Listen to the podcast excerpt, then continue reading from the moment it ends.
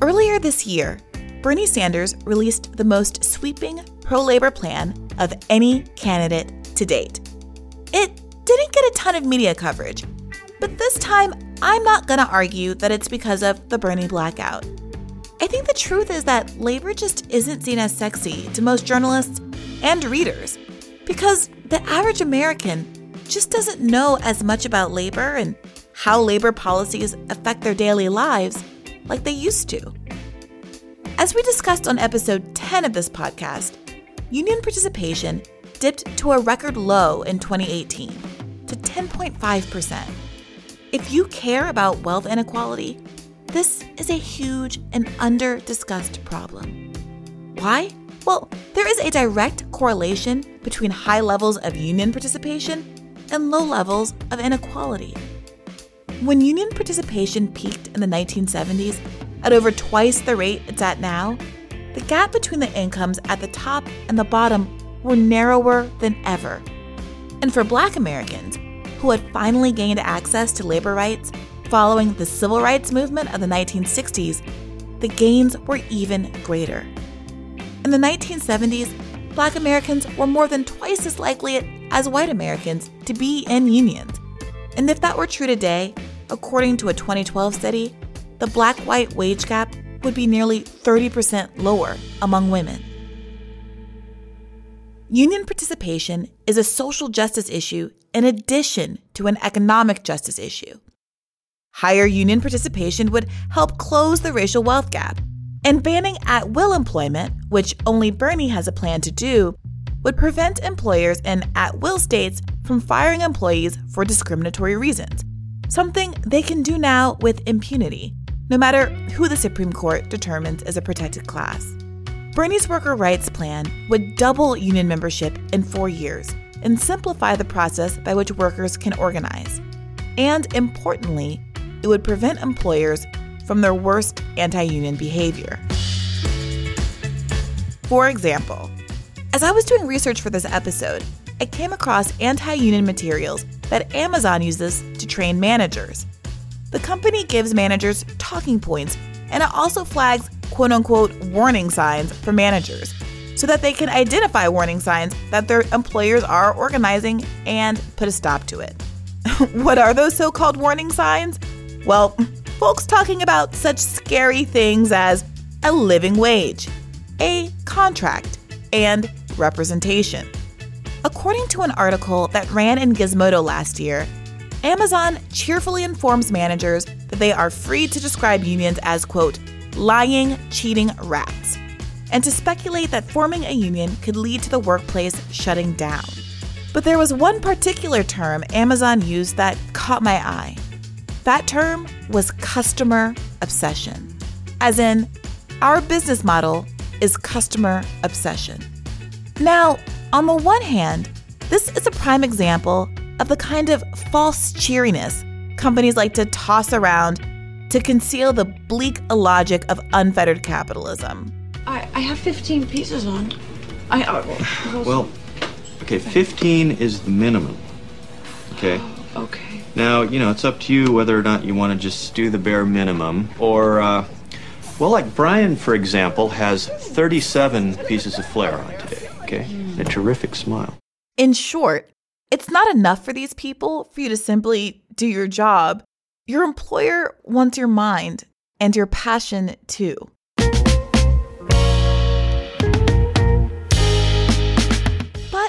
on the other hand, that term, customer obsession, does speak to something true in the way that Amazon and other modern startups and mega companies operate. Amazon is obsessed with its customers insofar as its customers are a means to which it meets its corporate goal, enriching shareholders.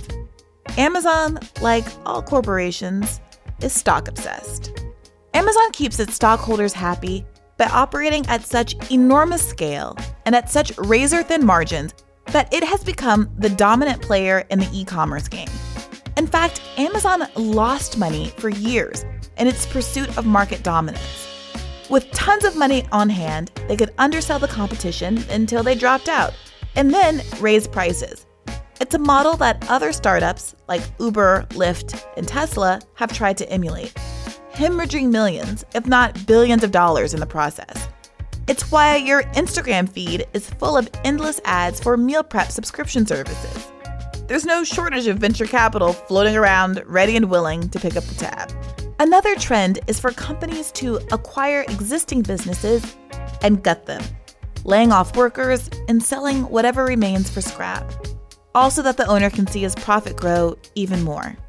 We covered an example of that in episode 15 of this podcast when I joined the Bernie campaign to protest the closure of Hahnemann Hospital, a downtown Philly institution that has served low income, predominantly black and brown patients for years until a private equity tycoon bought it to flip it into condos.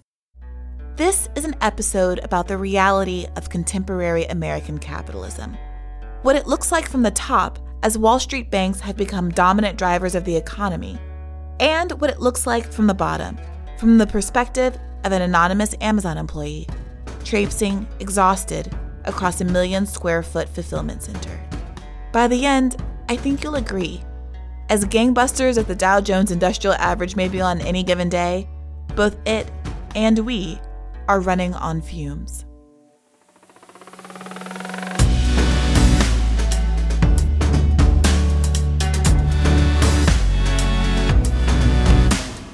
This is Hear the Bern, a podcast about the people, ideas, and politics that are driving the Bernie Sanders 2020 campaign and the movement to secure a dignified life for everyone living in this country.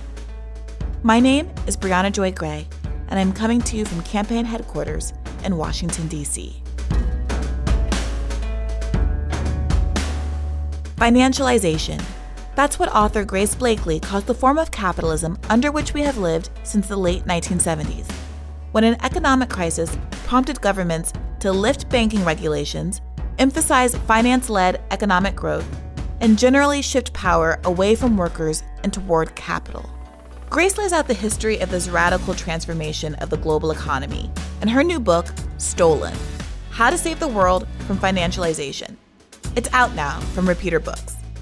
I spoke to her about why democratic socialism offers a way forward, given tepid growth for the 99%, growing inequality, and the reality of climate change.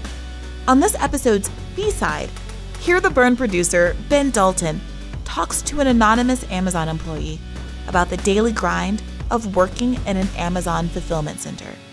So be sure to stick around until the end. I'm excited for you to get to know Ben. I want to ask you first, first and foremost, how you got involved in this area and how how you started to be a writer and a professional in this realm. Yeah, so I mean, I started uh, by working at a, think tank in the UK, a kind of left-leaning think tank. We were doing a project basically looking at like some of the big problems with the British economy, particularly those that had emerged over the last 10 years since the financial crisis. And I kind of specialized in, in macroeconomics and looking at the kind of big stuff when it came to the economy. And there was just a real, I think on the one hand, there was a real sense that something quite big had changed in 2008. Since then, we've had wage stagnation, productivity stagnation, low levels of investment, rising inequality, and a whole bunch of kind of political problems that have gone along with that. And it's been the same as well in the US. And I kind of wanted, wanted to understand the role of the crisis that had played in that but also understand why over the last kind of 40 years, really, our finance sector has grown so much and uh, other areas of the economy have shrunk, particularly kind of manufacturing. And I wanted to kind of situate that in an understanding of alongside the, this question of debt, because it's quite clear, particularly in the British and the American economies, that debt has become much, much more central to our our economic models to you know household finances to corporations etc and you know initially doing that analysis of the economy these things don't really seem to fit together in a natural way. So the research that led me into the book was looking at this idea of financialization which the technical definition is like the increasing role of financial markets, motives, actors, and institutions in the operation of the international and domestic economies. But basically, what it means is, is bigger banks and bigger investors, so people who kind of manage money, playing a more significant role in all areas of the economy.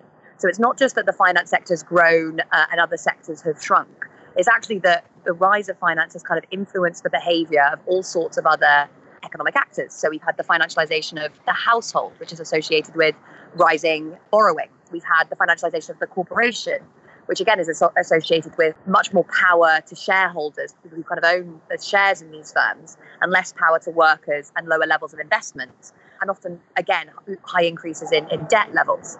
And my book kind of ties together these trends that we've seen, particularly in, in Anglo American capitalism in, in the UK and the US, and link that to what happened in 2008 and all the problems that we've seen since then. I think that's something that is a, is a bit of a barrier to folks, particularly who are more conservative and who are have more faith in markets, is a, a lack of an understanding of how much things have changed from earlier decades. So there's this this perception that this is just the way the world is. This is the way it always has been. Markets are something kind of natural, organic, right? And to the extent that anything has changed, it has been that there's been more regulation, and that is kind of the source of all of the problems. So can you help paint a picture of what the world was like? In the mid part of the last century or wherever you locate you know before we got into this this financialization period yeah, so the, the kind of approach that I adopt in the book is, is really one that centers, it's an analysis of history that centers class. So that basically centers the conflict between people who live off work and those who live off wealth. So labor and capital with a, with a small L and a small c. When you look at, at history in those terms, you see some, some really big changes between the, the period that was called the golden age of capitalism, this post war period between kind of 1945 and the 1970s, where you have you know, much more stronger unions, a much more a much larger state that played a much bigger role in regulating the economy, higher taxes, much greater levels of regulation over the finance sector, and associated with that, low levels of inequality, low levels of unemployment, a more productive capitalism. What I argue in the book is that in the 70s, that model became unsustainable. And the reason it became unsustainable is because it rested on an attempt to kind of mute those tensions between people who live off work and those who live off wealth. And that worked well as long as the economy was growing. But when it started to shrink, when you know you came across problems in the 1970s, you ended up getting much more overt conflict between people who live off work and those who live off wealth. And that led to this this crisis moment in the 1970s where you had kind of industrial conflict, you had economic crisis, all sorts of political problems like those we're seeing today, which ended in a kind of victory uh, for that class of people who live off wealth because they were able to basically implement a set of policy proposals that transformed the institutions that govern the economy and which gave rise to this period of finance led growth. And what I argue is that since the financial crisis, we've entered another period like that in the 1970s, where the old model's kind of broken, but we haven't figured out what's going to come next because in 2008 that model of finance-led growth broke down in the same way that that model of social democracy broke down in the 1970s. And what happens next, again, is going to be also determined by that balance of power between those different forces in society. The movement that we're seeing today around socialism, around democratic socialism, is based on the idea, the analysis that it should be the majority, people who live off work, anyone who earns a wage, uh, workers basically, who should come together and determine how the economy should work rather than allowing a small number of people at the top to set all the rules and own all the stuff. Why was it in the 1970s that the the people who live off wealth ended up winning out? And then what, what, what did that victory look like? What kinds of um, laws and rules did they put into place that set us up for the place that we're in now? Yeah, so part of what happened during the 1970s was that there was there were some big changes that took place internationally. So in 1971, the Bretton Woods system collapsed, and this was a system whereby the dollar was pegged to gold, and other currencies like you know the, the pound were pegged to the dollar. And associated with that were big constraints on the ability of money to move all around the world. There were strict limits on what's called capital mobility, and alongside that, much more significant regulation of the finance sector. So when Bretton Woods collapsed, these kind of constraints on, on money, on capital movement, collapsed with it. And this really shifted the balance of power between labor and capital. And the reason it did that is because, you know, today it's very normal for us to hear things like, we can't tax billionaires or we can't tax corporations because they'll just leave the country. That was not something that it would have been possible to say during the, the kind of 50s and 60s because there was such large constraints on capital mobility. So the kind of ability of money to move all around the world, the removal of restrictions on, on capital, on capital mobility, really did shift the terrain and gave those kind of organizing in and around the right uh, alongside um, some kind of economists who were on the right who had come up with a bunch of, of new ideas about how to reinvigorate um, kind of right wing ideas on, on economics. It gave them um, much greater influence because capital had basically come up with this this ability to flee if unions became too powerful, if the state implemented too many taxes, too much regulation. And this, again, is something that has really shaped the development of capitalism over the last several decades. It was integral in the way in which the financial crisis developed because the, the emergence of those big international financial institutions would not have been possible without capital mobility. I mean, it's also been really integral in the, the emergence of these big imbalances between different economies. You know, when Trump talks about China manipulating its currency and uh, having this big current account surplus, a lot of that has to do with the way that financial capitalism and capital mobility has shaped the global economy over the last several decades. So that was really the big structural change that facilitated the, the shift in, in the balance of power between those two classes. But it was also accompanied by a change in ideology and a change in ideas. And effectively, those on the right were able to argue their their perspective more effectively and were ultimately able to win control over the state under under Reagan in the US and Thatcher in the UK and use that power to implement their model. So so when you talk about how the nature of capitalism has changed from that time to the, to the present, we have this this kind of Puritan notion of capitalists as there's a kind of like a moral quality to it. People are just working hard and striving and Calvinistically moving across America. What you describe is a, is a shift from an emphasis on kind of creating jobs and creating projects or creating material, you know, goods and services to a kind of capitalism that's focused more on extracting rents in the form of debt. Can you talk a little bit about that? Yeah, so you know the justification that we often have, and I think this came out quite clearly in this debate about billionaires, right, is that extreme inequalities of wealth are justified on the basis that there is a class of people who use their wealth in order to create jobs. They channel investment into the most profitable activities, and in doing so, they expand economic output and um, yeah, create jobs and, and, boost employment in the process. What we've seen really since the 1970s has been a kind of inversion of that situation, where rather than investment leading to the expansion of production and jobs creation and, and boosting employment, you see much more investment channeled into just speculation. So into the purchase of already existing assets, whereby you know you've seen, um, particularly when it comes to real estate, just large chunks of real estate being bought up by a small number of people, but also within corporations, the focus has uh, shifted from the production of things and the expansion of investment towards mergers and acquisitions, share buybacks, dividends payouts, etc. Really satisfying this idea that it's the only responsibility of a corporation is to maximize value for shareholders and if that means cutting investment, if that means cutting wages, if that means producing less stuff, well, that's fine because, you know, this is what corporations are supposed to do. So, you know, the problems that this model creates are, are essentially one of, of low investment and low wages that suck demand out of the economy, which means that you get to a situation where wages are low. That has been concealed by very high levels of debt corporations are also highly indebted because they've you know not been investing and have been paying out lots of money to shareholders which means that consumption by individuals becomes constrained and investment by businesses also becomes even more constrained. And when you don't have consumption and investment, then you know you haven't got enough demand in the economy to keep it going, basically. Accompanied by that, in the UK, we have very low levels of government spending, which means that, that another channel of demand is, is shut off. And the problem you get is just very low levels of growth, the kind of stagnation that we've seen in the British and American economies since the financial crisis because people aren't spending, businesses aren't investing, and the government isn't spending either. And this all relates to a kind of capitalism, the kind of essence of which is extraction from those who live off work to those who live off wealth rather than any form of creation. And even that form of creation obviously involved exploitation and had its own problems and contradictions.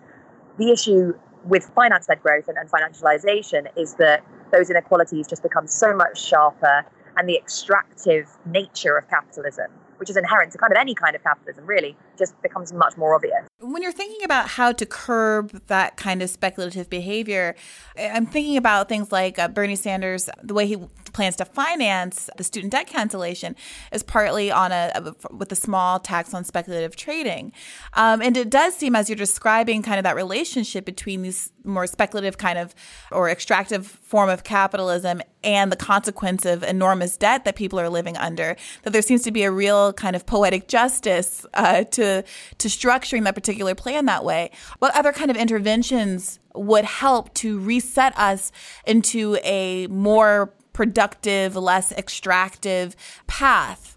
The theory I line out in my book is basically that in many ways, capitalism as it exists and it has existed in the past has run out of road.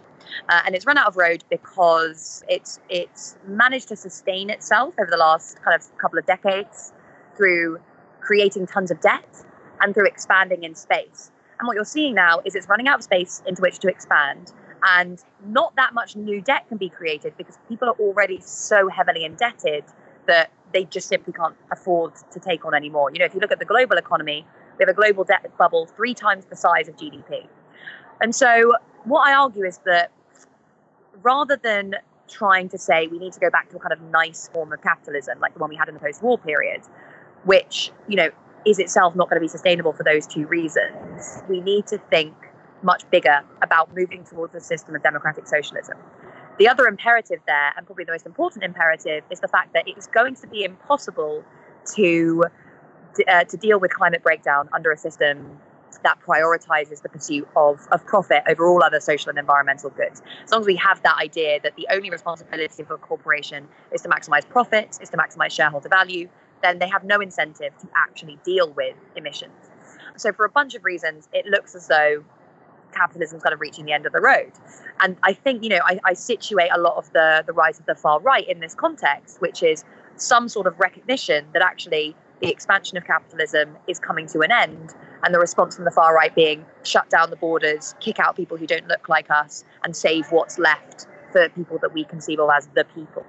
So, you know, in that context, I think the only real way forward is to move towards a system of democratic socialism, which is obviously what Corbyn is advocating in the UK, what Sanders is advocating in the US, and as well as massively kind of boosting investment, doing things like the Green New Deal, providing better healthcare, better housing, etc. The basis of that system is really shifting power in society. So just like those previous transitions that I mentioned were based on rebalancing power in society between people who live off work and those who live off wealth, this next transition has to be based upon another rebalancing of power, again, from people who live off wealth, wealth to those who live off work. And there's a bunch of policies now that are being developed in the US and the UK that speak to that. And I think one of those is the, the ownership funds that Sanders has recently talked about setting up, which would transfer ownership of corporate shares to workers up to the value of 20% of the corporation, and therefore give workers not only a share of the, the corporation's returns, also a voice in how that corporation is managed. And in the book, I argue for a whole bunch of other policies that are in that vein, from a kind of public banking system that could direct credit to parts of the economy where it's most needed, through to something like a people's asset manager, which would be capable of kind of managing our collective pensions well and overseeing that democratically. So having a board that would decide where that money was being invested and investing it based on collectively determined goals like environmental and social justice. Hmm. You know what's what's funny about this is that I think when you look at polls and the popularity, the rising popularity of democratic socialism, the popularity of policies like canceling student debt, canceling medical debt, housing for all, there's a significant generational divide there. And it feels like younger people, because uh, you know, we don't have to get sold on this, and we don't have to particularly even understand the the technical financial aspects of you know what you've described to have a kind of intuitive sense that the system as it is just isn't working out anymore.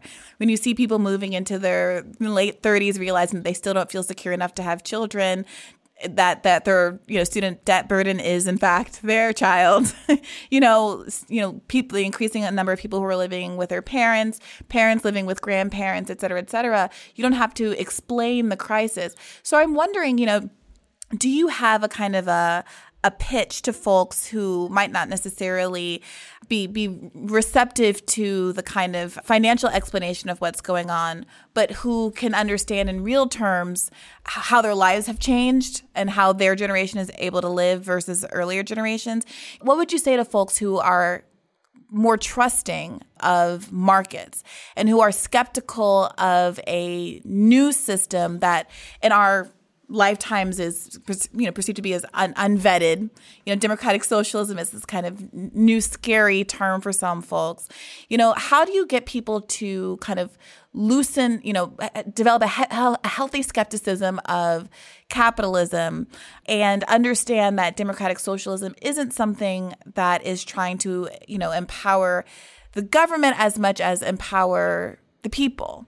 That's such a good question. And I think it, it cuts to the heart of what the Corbyn and Sanders projects are, are all about, which is actually delivering on that promise of freedom, right? And of collective agency and, and creativity that was the basis of the promise of neoliberalism, which was to say, you know, we're freeing people from the, the overpowering state, but which has, they, has not been delivered, or if it has, only been delivered to a small minority of, of people. And even them, you know, are generally working in jobs that they don't enjoy and that don't satisfy them for less pay, working longer hours, and are unable, again, to kind of, you know, exist as creative, expansive human beings with a, a sense of, of, dignity and, and, and freedom over their and, and power over their own lives. And I think the promise of democratic socialism is to say it's not even mainly about letting the state do what it wants to do and, and handing over power to bureaucrats. It's actually about restoring power to working people, which is why the electoral avenue of it is only one element. It is important to have control over the state. It's important to have a very strong political movement that is able to, you know, win general elections and hold politicians to account. But just as important as that is having a labor movement that is resisting the logic of capitalism within the corporation.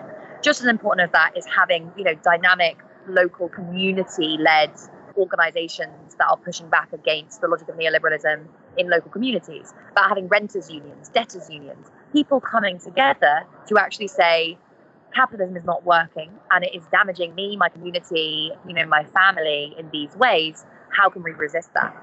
And to be honest, I think that realization of our collective power that we gain from engaging in social movements, engaging in the labor movement, engaging in campaigns, that consciousness is already eroding the assumption that capitalism is the only system that we can possibly hope for. Because that assumption is based upon the idea that people cannot come together to plan economic activity, to you know decide where investment should go, to run their communities. It's best that we leave that to the rich people who have all the stuff and make all the rules. You know, it's basically based on the assumption that people can't be trusted to take control over their own lives. And as soon as people actually engage in these movements and realize what can be generated and the creativity that can be delivered by people cooperating and, and, and working towards a common goal, that is already undermining the individualism that is like, you know, just exists at the very heart of the market system. And to be honest, I think that's what makes me most optimistic about the prospects for both Corbyn and Sanders and, and socialists all over the world is that, you know, regardless of what happens electorally, we are seeing these big movements emerge and win. I think, you know, in the US, it was so inspiring being over here and seeing the teachers' strikes that were this amazing form of solidarity that wasn't just we are demanding higher wages, it was actually saying we are demanding a completely different way of organizing the economy. So, some people, especially given the popularity of Sanders in 2016 and the way that's kind of trickled across in a way that I'm very excited about a lot of other candidates in the race. There are people who have now taken positions that are somewhere between where we were pre kind of Sanders revolution and where Sanders is. And there are folks that say, okay, like I'm a little bit on board, you've convinced me people need something like a living wage. We obviously have to do something about healthcare in this country. Um, you know, something something about our financial system needs to be reined in. Um, and we've seen, you know, more than one candidate propose a wealth tax and, and certain interventions like this. But you've also written about um, what you've called solutionism, which it seems, tell me, correct me if I'm wrong, kind of akin to what sometimes referred to as incrementalism or kind of like a, a partial approach to resolving these problems. Why do you think we need to go whole hog um, and as, as opposed to selling for some of these half measures? For a number of different reasons. I think primarily the, the problem is one of power. It's not just one of policy. So again, I kind of push back a little bit against this idea that all you need to have is a plan. Because historically, brilliant politicians who have gone into state power with a plan and without a, a, powerful social movement, without kind of backing from a large swathe of people, have either been co opted. So, uh, because of the huge power that corporations, that finance sector has over the state and over, politi- uh, over politics in general. Their, their radicalism has been has been dented by that, or they've simply you know given up because it's been a real struggle and because there's been so much backlash.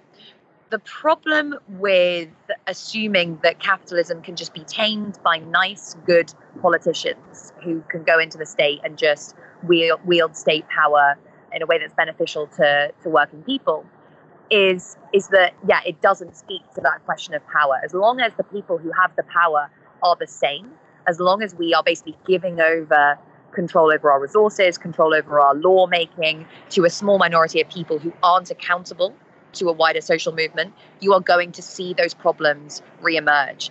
And there is a deeper problem as well which is i think that question of why are we asking people to give a vote to politicians who just want to take more control away from them and use their power to shift what's going on in society? Why aren't we handing power back to people and saying, you know, we should, people should be organizing in their workplaces, saying there is a bunch of local elections happened in the US recently. Those are really important races that can help that, that in which communities can kind of come together and demand a different way of organizing, you know, the local state, right?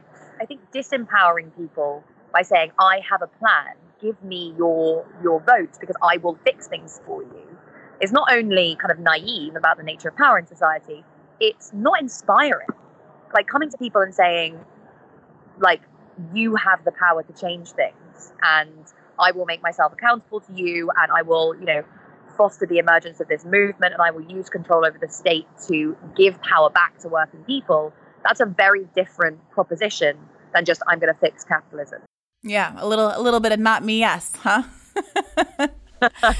well, thank you so much, Grace. That's that's incredibly helpful. Can you tell listeners and watchers where they can find your book and others of your writing uh, or any other appearances you're going to be doing in the states while you're here? Yeah, so my book is called Stolen How to Save the World from Financialization, and you can get it at all good bookstores, but it's sold by Repeater and distributed by Penguin in the US. And you can find me on Twitter. I'm at Grace Blakeley with two E's. Okay, great. Thank you so much. I really appreciate it. Thanks so much for having me. We're excited to have you at this training, specifically designed to give you the tools that you need for success when it comes to labor organizing. During this course, we'll cover several important topics, such as our position on unions, associate rights, signs of employee disengagement, and how to identify, escalate, and address associate concerns. We are not anti union, but we are not neutral either. We will boldly defend our direct relationship with associates as best for the associate, the business, and our shareholders. We do not believe unions are in the best interest of our customers, our shareholders, or most importantly, our associates. Our business model is built upon speed, innovation, and customer obsession, things that are generally not associated with unions. When we lose sight of those critical focus areas, we jeopardize everyone's job security. Maybe I would just start with like the obvious thing, which is that so you've asked us not to use your name or like any identifying characteristics. Why is that? For fear of retaliation at work.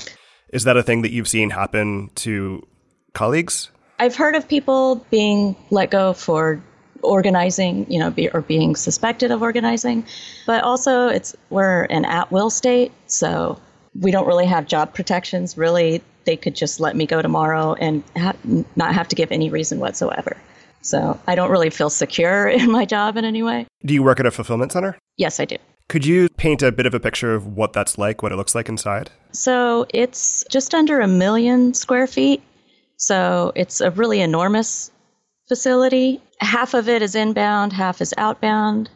The site I work on is inbound, and it's four stories of storage for product. So, one of the most difficult jobs that, as far as I've come across, is the job of stowing product into these robotic shelves that, that wander around. They come up to the to the worker, and then you know we stow product in it, and then they go away. And then the other job that's so difficult is for the picker, who the robot comes to them when someone places an order and they have to pick that item off the shelf. The job itself is really not that difficult, right? What makes it so difficult is the rate that Amazon wants the worker to work at.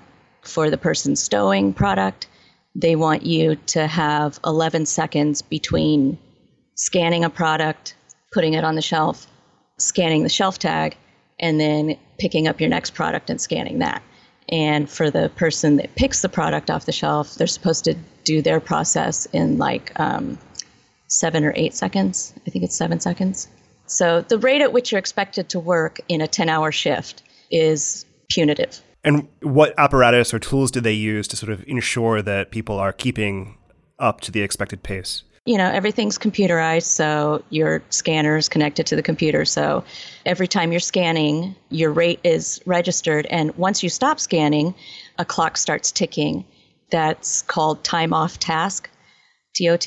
And if you accrue 30 minutes of that within the full day, then someone might come talk to you and, you know, give you a warning or something.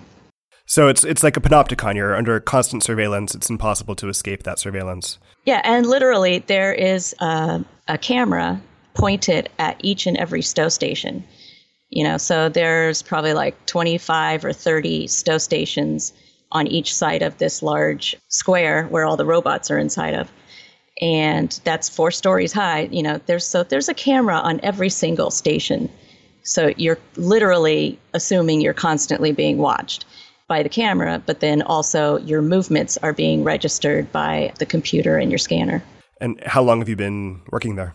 I've been here for six months. So you started working after the October 2018 decision to increase the hourly rate to at least $15 an hour. Correct. Yeah, the the facility I work at actually opened September 2018. But additionally, I actually started working for Amazon the day after Thanksgiving last year at a sortation center just as a seasonal worker. So, h- have you heard from some of your coworkers who were there prior and then after that change how it had sort of a concrete effect on their lives? Do they talk about that at all? So the facility I work at, it opened like I guess just before that change. So it's like I don't think that really the previous structure really factored into any, you know, really mattered to anybody at the facility I'm at.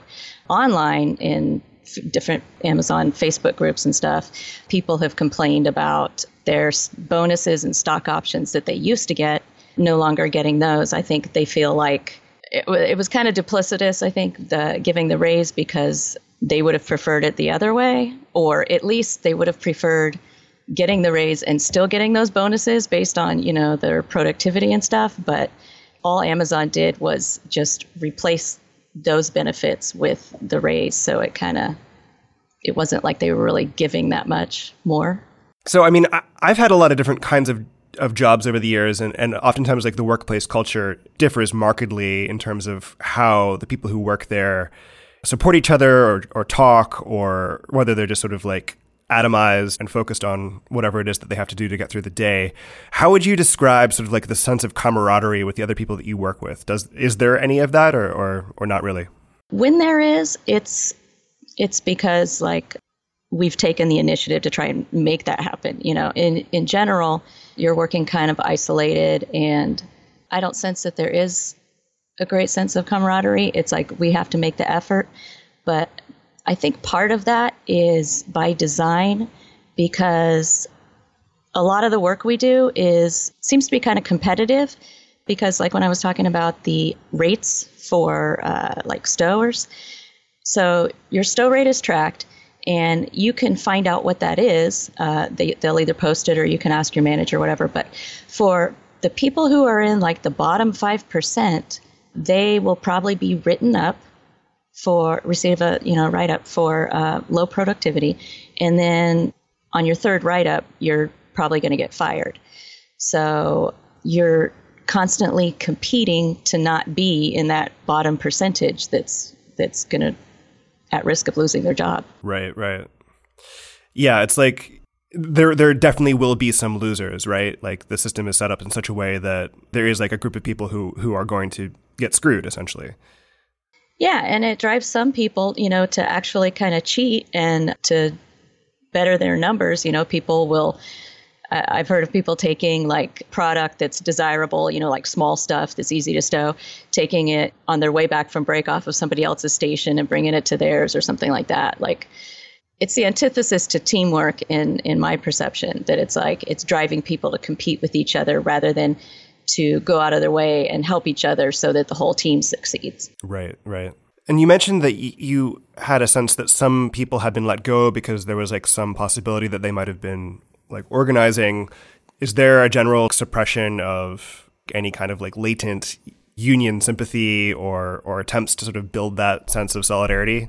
There's a very strong anti-union attitude from management and and it's no secret. There is something called the VOA board, voice, voice of the associate, and that's the tool that Amazon uses to let people imagine that their voice is being heard.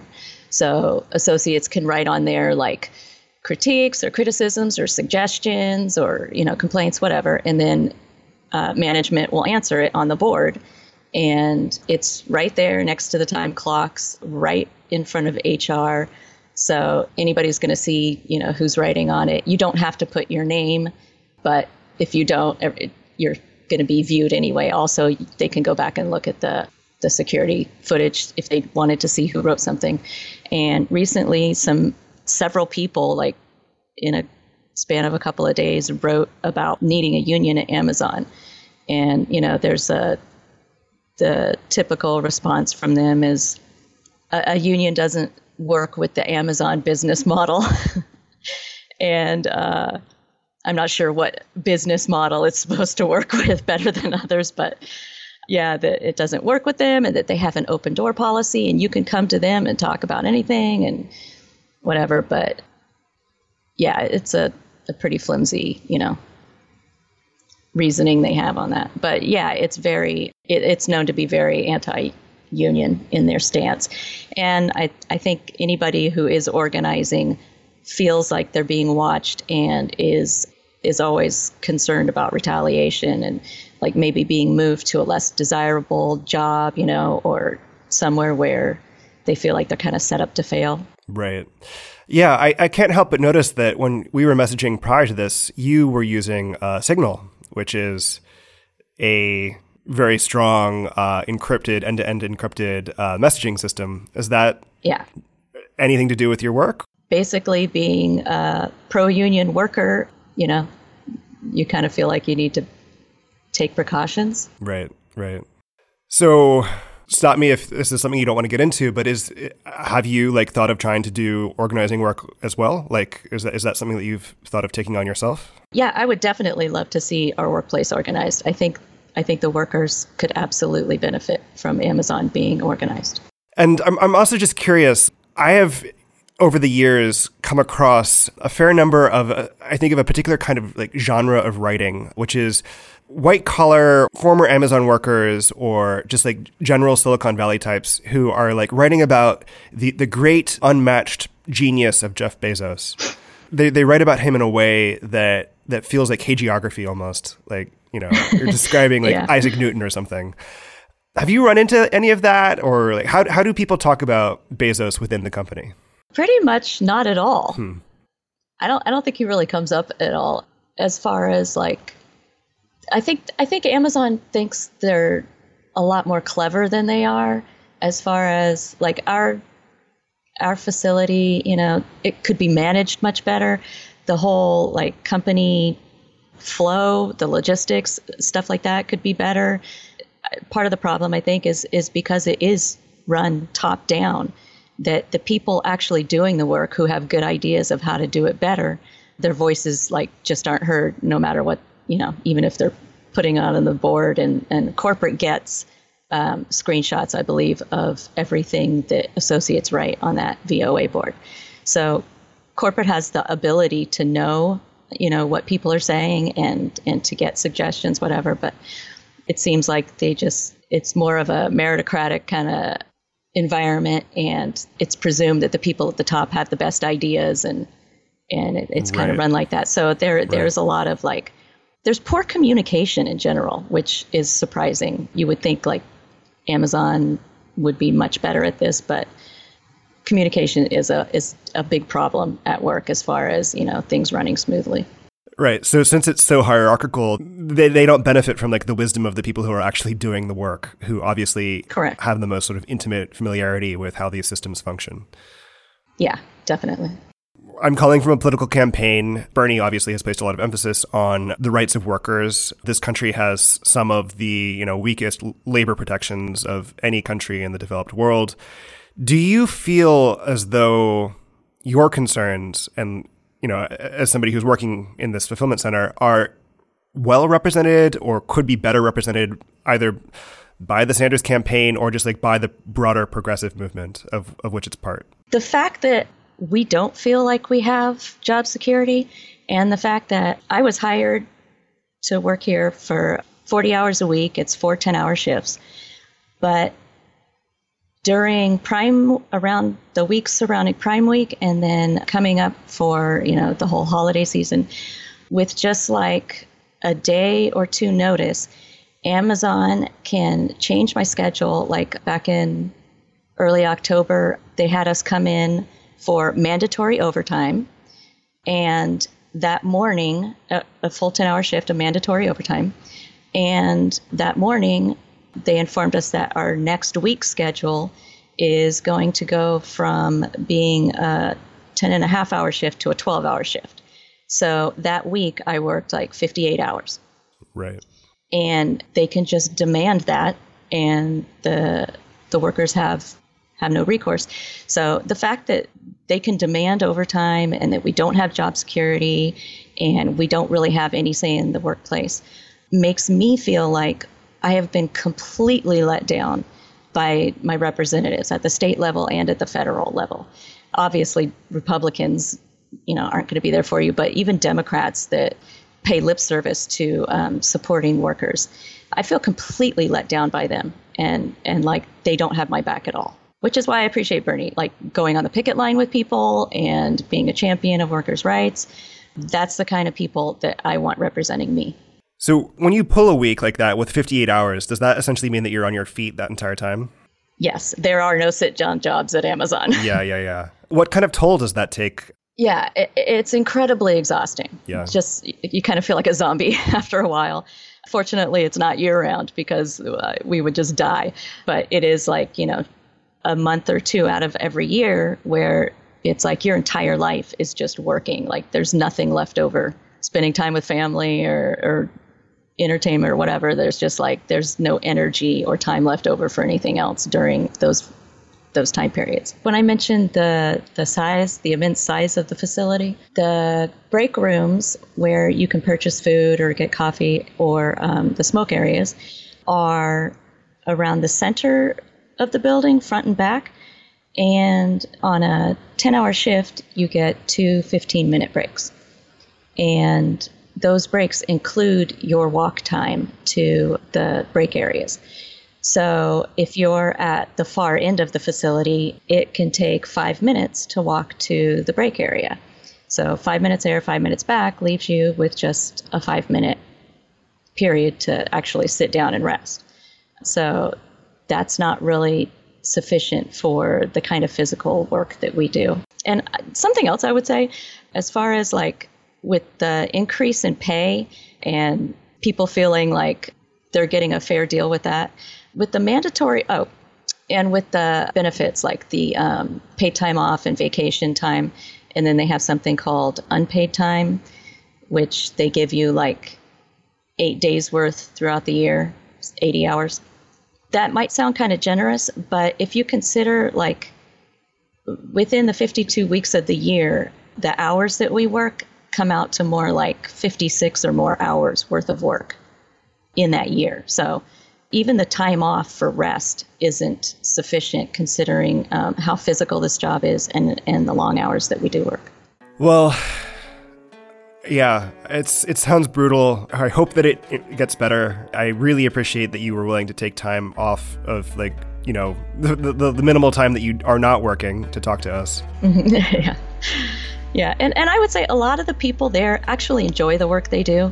It's just the conditions under which we do it is unfair, and that's what needs to change.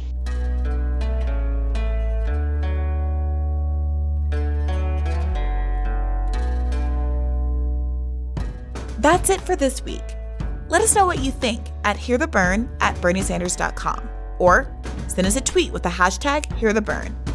If you haven't already, please take a moment to rate, review, or like us on Apple Podcasts, SoundCloud, YouTube, or wherever you're listening. As always, transcripts will be up soon. Till next time,